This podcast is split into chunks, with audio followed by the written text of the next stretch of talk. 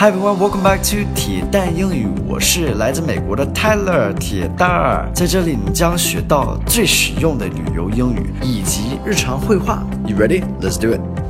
Hello everybody, welcome back. Today's focus word is sleeping aid. Sleeping aid. Aid is something that can help you.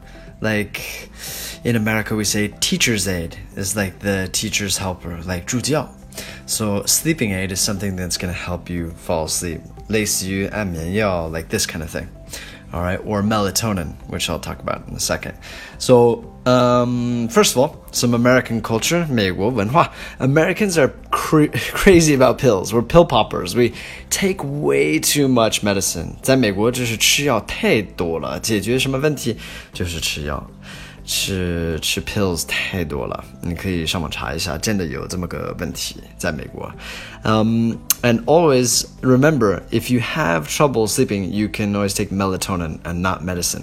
呃，其实你要是睡得不好的话，你可以考虑一下吃褪黑素，嗯，不用吃药，安眠药那样的，就是吃那个褪黑素就行了。褪黑素就是呃保保健品 like that. It's it's not medicine, just like vitamin. All right, your body actually produces melatonin. Okay, I don't have time to talk about that. But anyway, let's get into today's dialogue. I've been suffering from a bit of insomnia lately. Any advice? Try working out. I already do, four times a week. Have you tried any sleeping aids?